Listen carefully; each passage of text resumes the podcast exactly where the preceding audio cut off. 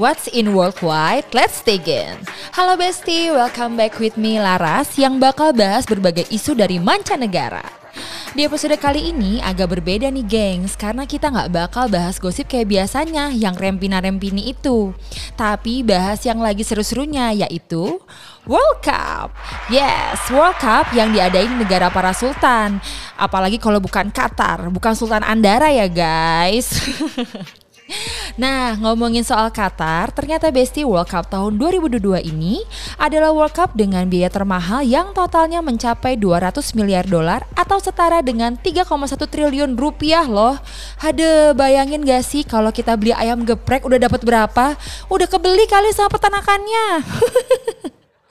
Kalau kalian punya uang sebanyak itu mau dipakai buat apa sih, Besti?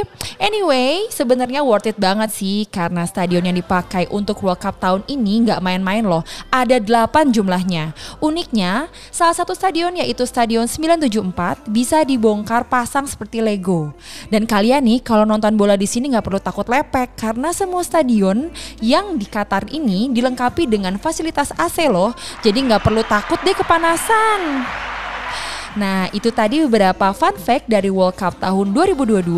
Terus dukung jagoan kamu di World Cup ya dan keep on update with Haka Spotify playlist. See you in next episode. Dadah.